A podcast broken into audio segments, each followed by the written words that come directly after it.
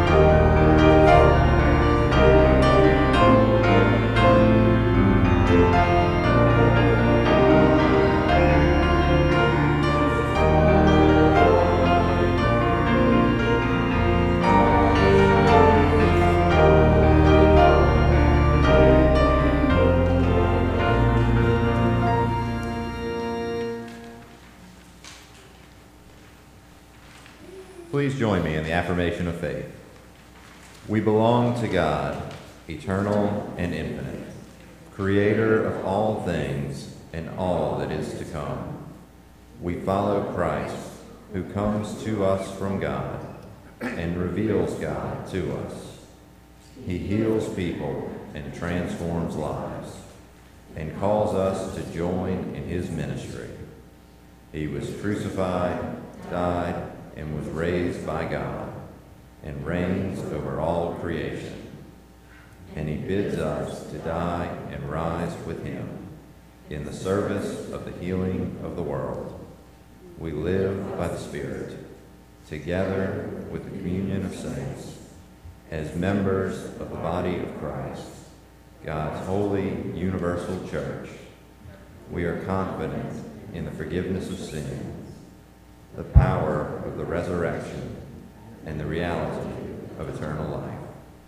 In all things, it is our desire to follow Christ by the grace of the Holy Spirit for God's glory. Amen.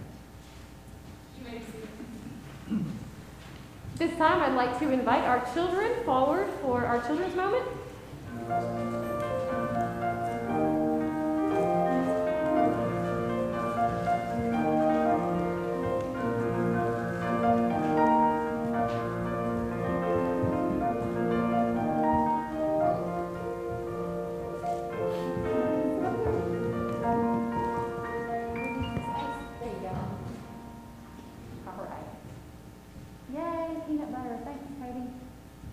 Good morning. There was a small good morning back. Um, I'm going to speak to the adults first. Uh, I'm scared to death. This is not my cup of tea, but I love these kids, and they are a really special part of my life. And I would like to invite all of y'all to take a turn spending some time with them, maybe on a Sunday morning like this. Um, be watching the newsletter for a link to sign up to the Children's Moment during the services over the next quarter. And um, know that you too would live through it if you would be willing to spend some time with the kids in this way. Thanks. Now for you guys, today's story comes from the book of John. And some of the kids, the older ones, will know it does come from God. That's right. It is a story that comes from God. Um, we'll know that that's from the New Testament. The book of John is in the New Testament. We've been talking about that a lot. Um, but this is a story about a man who got to spend some time with Jesus and ask him some questions. If you got to sit down with Jesus, what would you ask him?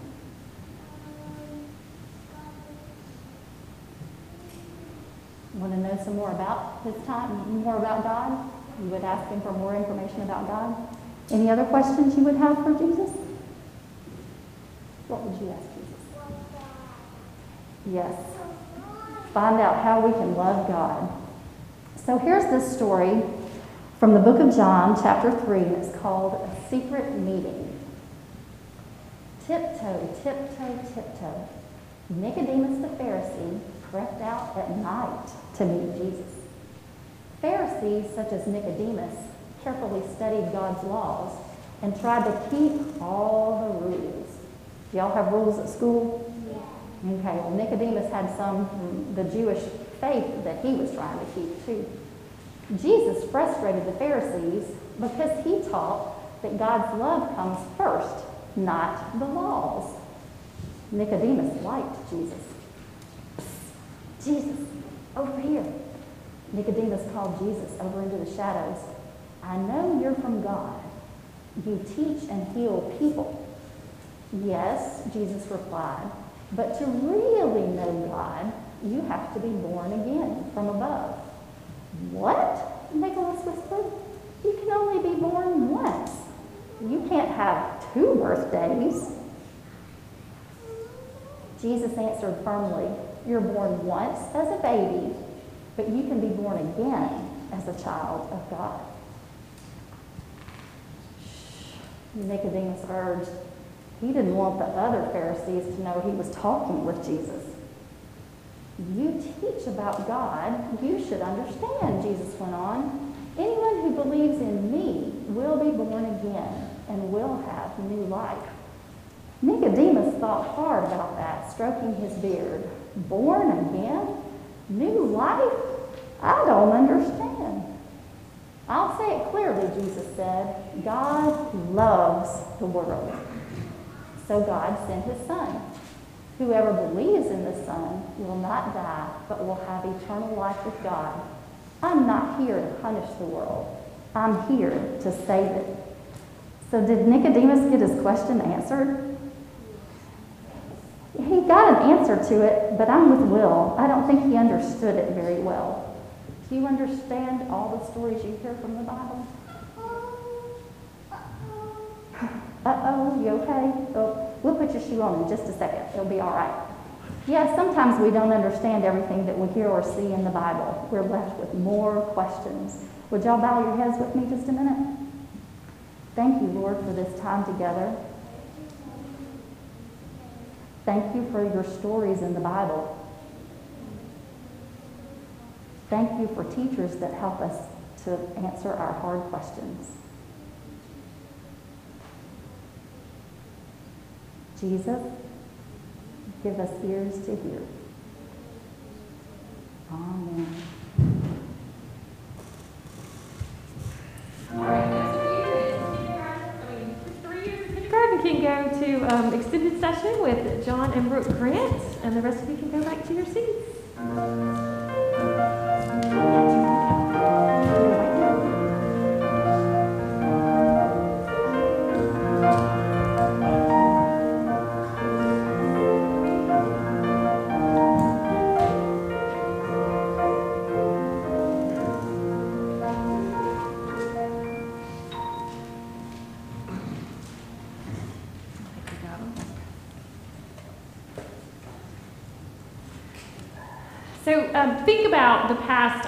Gosh, month and a half. Um, we have been going through this dive in series. Um, we've been looking at individuals in Scripture who kind of lived in hard, turbulent times, um, who carried a lot, and they just found a way to take that next faithful step. I mean, the hope, the hope as we move through this series was that as we heard these stories, of individuals um, that we would be comforted in the midst of what it is a lot um, and just given the strength and the courage to just take that next faithful step. We followed the story of the people of Israel doing this, beginning with Moses and Aaron and that great Exodus event, moving through the time of the judges, looking at the prophets. And then last week, we moved into the New Testament and the story of Jesus with John the Baptist. So this Sunday and next Sunday, as this dive in series comes to a close, um, we're going to shift just a little bit. Um, we're still going to look at stories of individuals in Scripture, but we're going to look at their stories and kind of ask the question what does it mean to dive into the story of Jesus Christ? How does it look? Happen? How do I do it? And we're kind of going to come to it from two very different places. Um, this week, the story of Nicodemus, and next week, the disciples and that call to discipleship we still have. But today, we begin by eavesdropping on a visit between Nicodemus and Jesus, one that takes place under the cover of night. And it includes um, one of the most famous scriptures um, in all of the Bible. So, as we prepare to hear God's word this day, let us pray. Eternal God, in the reading of the scripture, may your word be heard. In the meditations of our heart, may your word be known.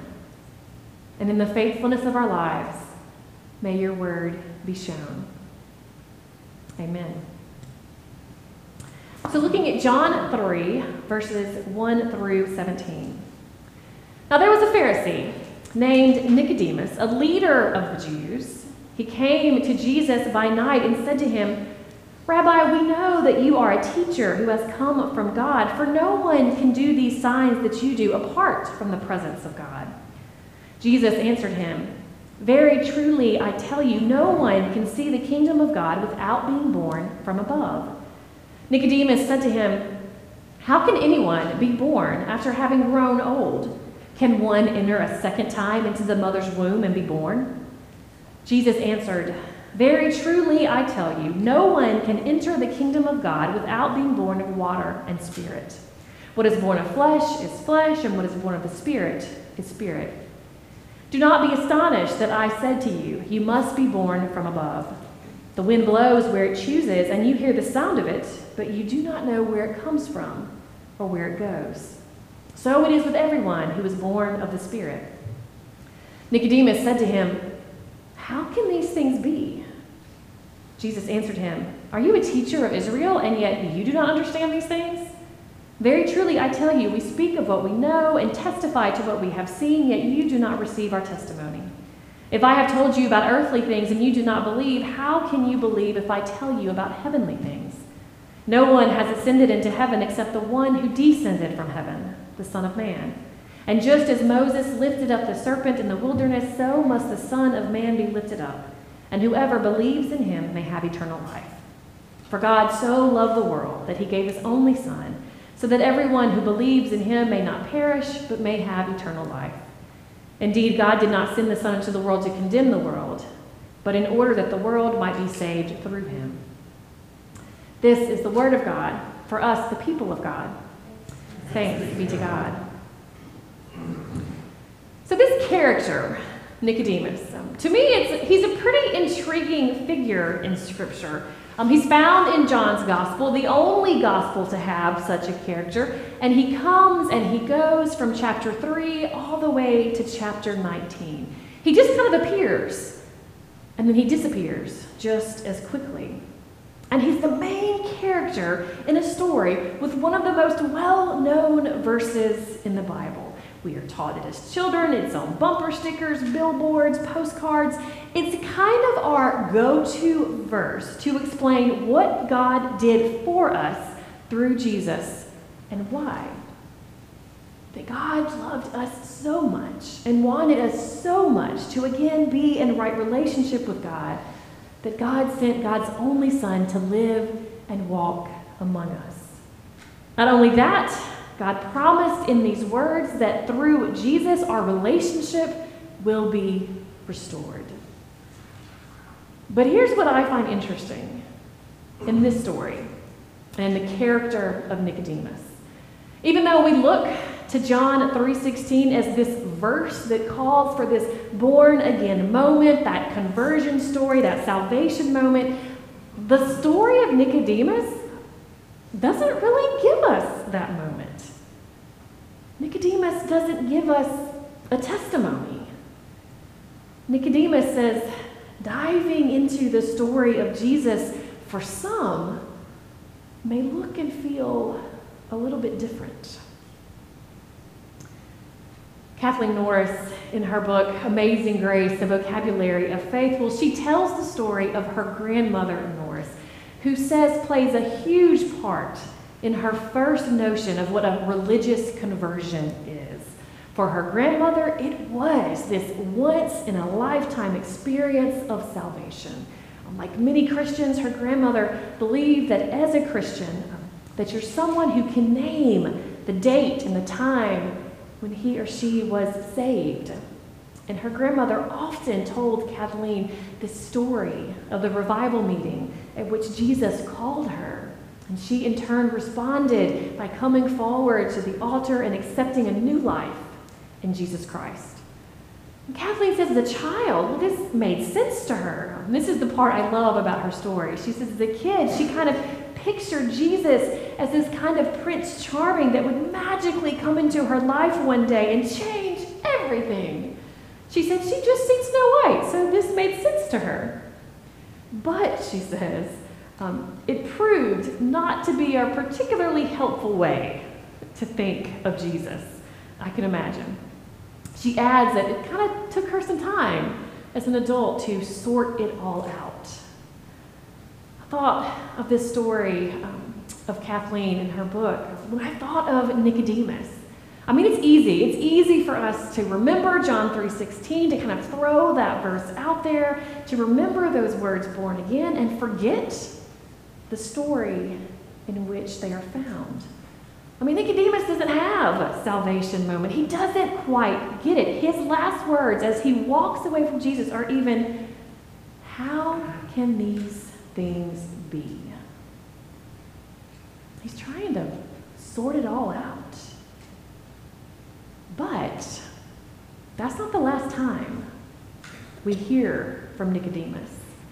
Nicodemus gives us this picture of diving into faith as a journey with its step forward and its steps backwards. Now, I do truly and fully believe in the power and validity of conversion experiences, moments you can name where you left everything behind, and in that moment you chose to follow Jesus. And we'll look at that next week with the disciples and our call to discipleship. One of my favorite conversion moment stories is by the famous hymn writer Fanny Crosby. Um, she wrote Blessed Assurance that we sang earlier. But I love her line about her conversion experience. She says, I sprang to my feet shouting, Hallelujah! And then for the first time, I realized that I had been trying to hold the world in one hand and the Lord in the other. I think that's a pretty heavy realization. I just love that image of kind of diving in is realizing you're holding the world in one hand and the Lord in the other. But Nicodemus tells us that conversion experiences are not the only road to faith. That there are times along the journey when we say, How can these things be? And we just try and sort it all out.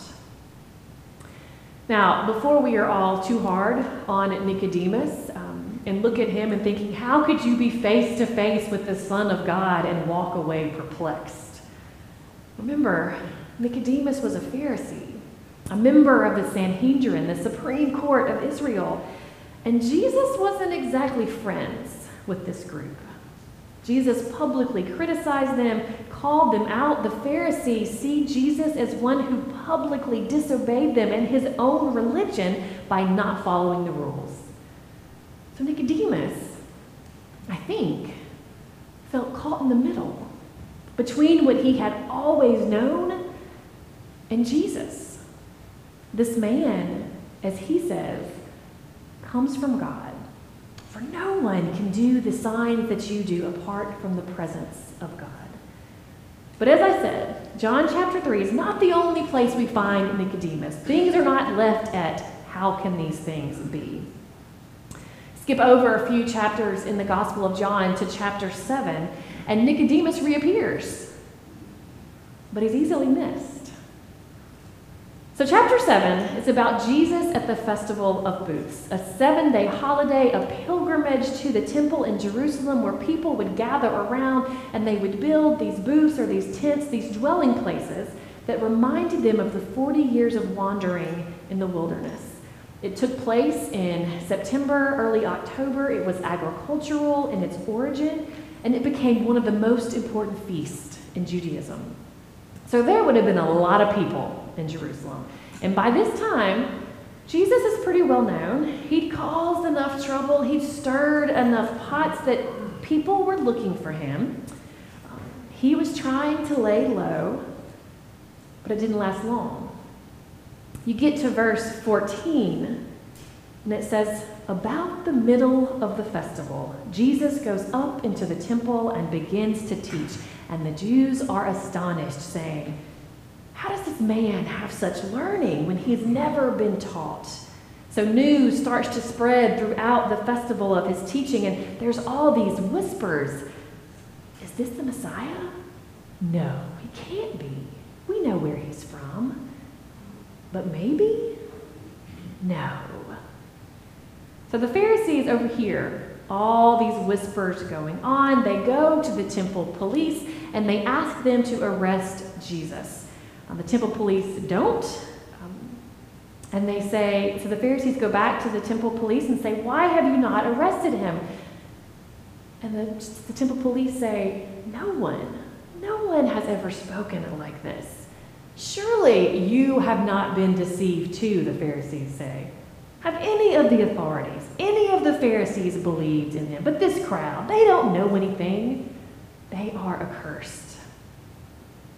This is where you have the voice of Nicodemus. He steps in and he says, Our law does not judge people without first giving them a hearing to find out what they are doing, does it? Nicodemus, who first comes to Jesus by night, he kind of steps up to Jesus' defense, sort of. Basically, he's saying, let's find out more about this Jesus.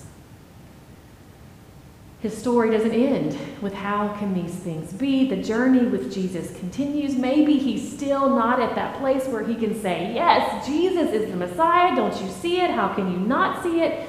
But he finds this little way to kind of step up and step out, while at the same time clearly trying to discern in his own heart who is this man, Jesus? Is he the Messiah? No, he can't be. I know where he's from. But maybe? And then finally, getting to the end of the Gospel of John, chapter 19, we find Nicodemus again. Once again, you could easily miss him. He accompanies Joseph of Arimathea, who we are told is a disciple of Jesus, though a secret one because of his fear. Nicodemus accompanies this secret believer to prepare and bury the body of Jesus. Now, this Pharisee, this member of the Sanhedrin, who at first came to Jesus by night, is the one God uses to prepare and bury Jesus' body, to pick the tomb, to place him in the tomb. Now, we never get this dramatic conversion experience story like that of Paul or Fanny Crosby, but what we see is this individual of faith living within the rules and codes of his life, of his day, and just trying to figure out where does Jesus fit in? What does it all mean? What does Jesus mean for me? You could easily, easily forget the story of Jesus and Nicodemus and these other two places in Scripture, and you could just walk away, um, memorizing John 3:16, holding those words, "born again." But what Jesus does in this story, what the author of the Gospel of John does with this story, is to show that with Nicodemus, Jesus is extending an invitation into, into a, rela- a relationship that is this journey of transformation. What does Nicodemus tell us about what it means um, to be a person of faith, to dive into the story of, G- of Jesus? Um, well, as one of our core values at Parkway Hill says, faith is a lifelong journey from cradle to grave. And what Nicodemus offers us for how we can be church in this season well, Nicodemus helps us see that Jesus is extending an invitation into a lifelong relationship. And Nicodemus helps us remember the importance of church to provide a safe place for anyone coming as Nicodemus comes to ask questions, to listen, to speak, to simply be. What does it mean to be church in this season?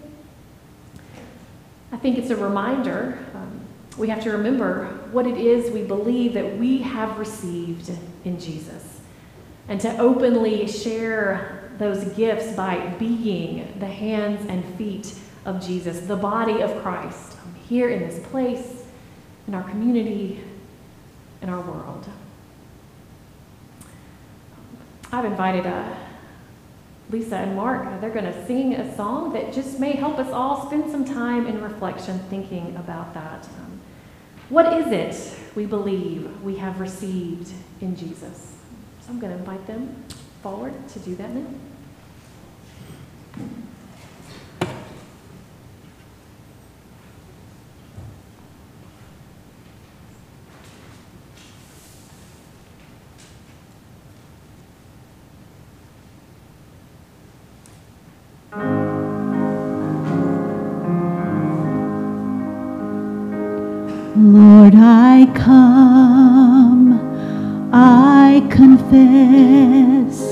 Bowing here, I find my rest.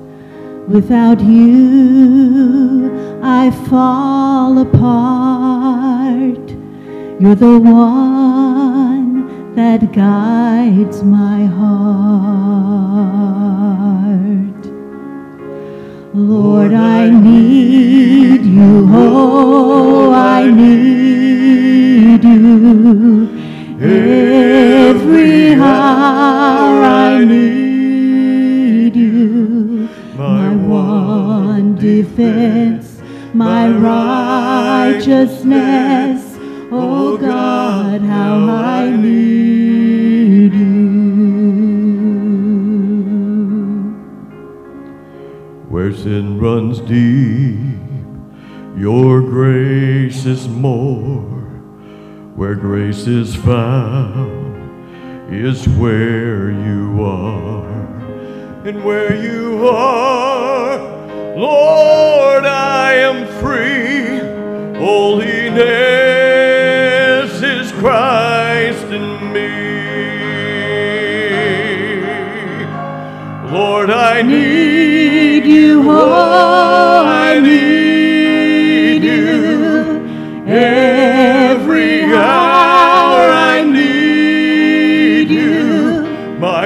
My one defense, my righteousness.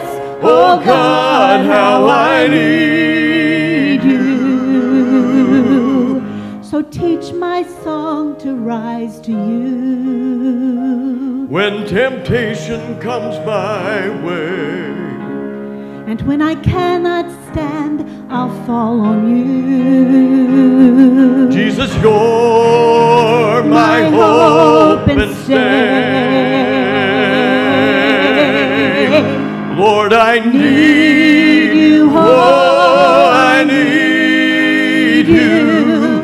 Every hour I need you. My one defense, my righteousness. Oh God, how I need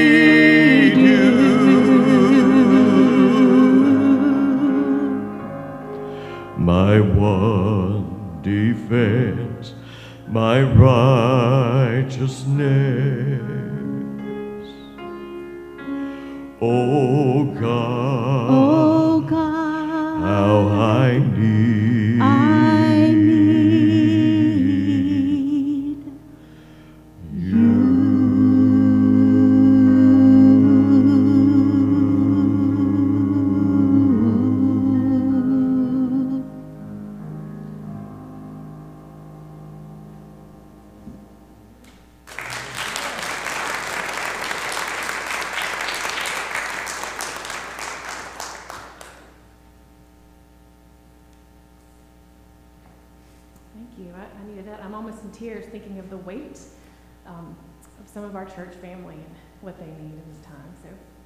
That. So we will go into go to God in prayer, um, remembering those who desperately need um, some healing, some comfort, and some hope. There will be space in the prayer for you to lift names of those you hold heavy on your heart and mind this day. But let us go to God in prayer. Let us pray.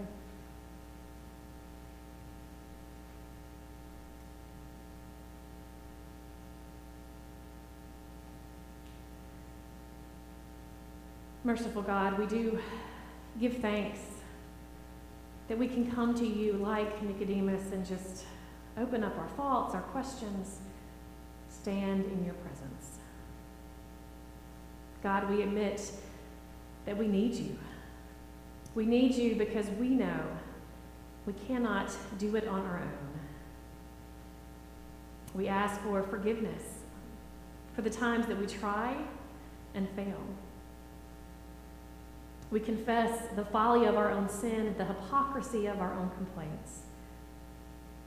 You know, we grumble about the evils in our world, even as we ourselves commit injustices and profit through deceit. We fret about the scarcity of resources while hoarding earth's goods and cheating the poor. We protest the problems of our world, but we do not actively work to address them. Merciful God, as we come to you, may you help us to see our sin before the light of your grace.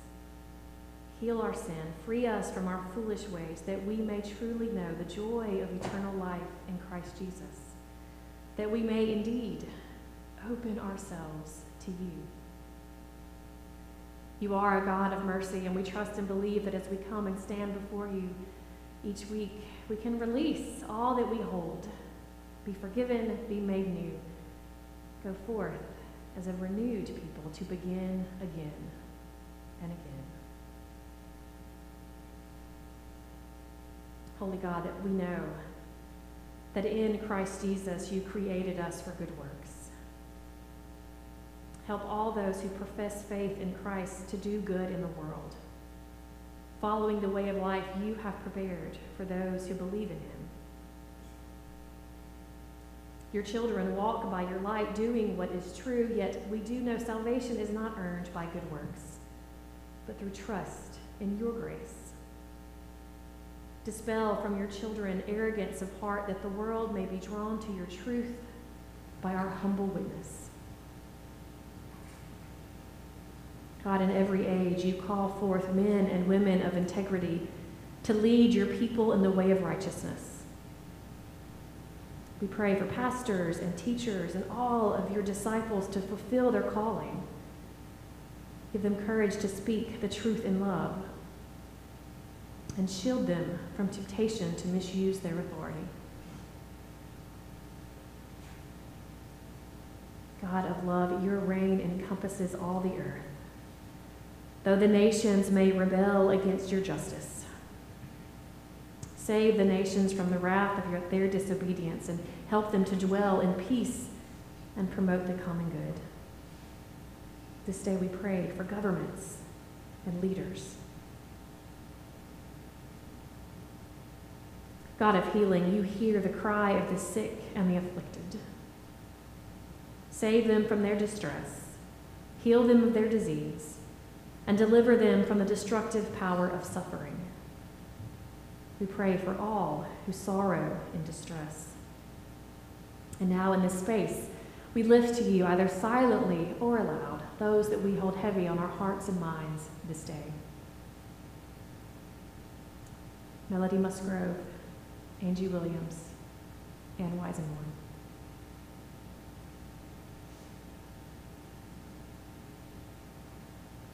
Over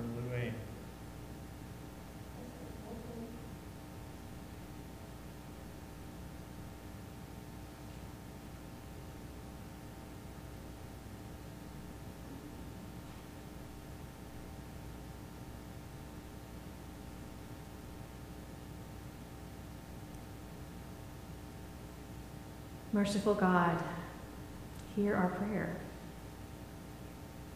O God, in Jesus Christ, you have shown your love for the world. Receive our prayers, grant us what we need, save us from perishing, and bring us to everlasting life. We lift all of this in the name of your Son, Jesus Christ, who taught us to pray, saying, Our Father, who art in heaven, hallowed be thy name. Thy kingdom come, thy will be done, on earth as it is in heaven. Give us this day our daily bread, and forgive us our trespasses, as we forgive those who trespass against us. And lead us not into temptation, but deliver us from evil. For thine is the kingdom,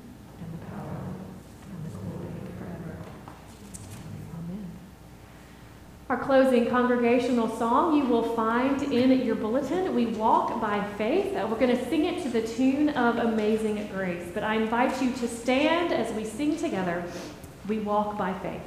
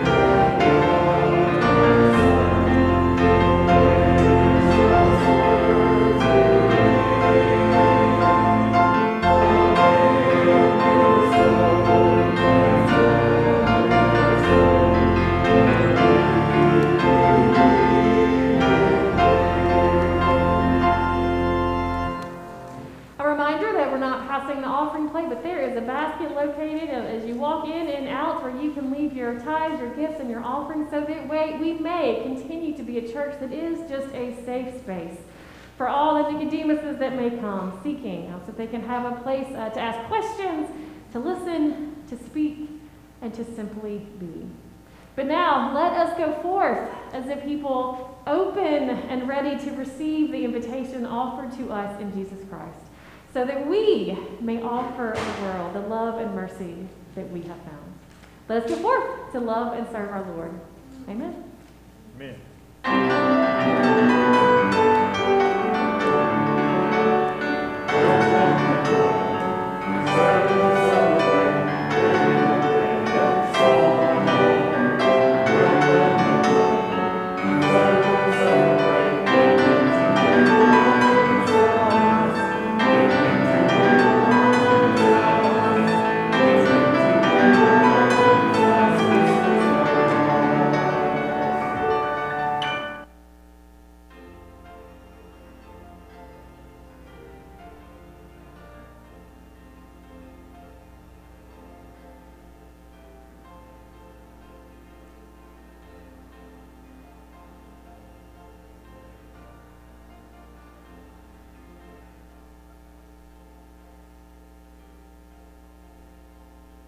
We'd love to hear from you. Please reach out to any member of our staff with prayer requests, needs, or questions, or just to find out how to join our church family. Now, may the love of God surround you. May the love of God uplift you.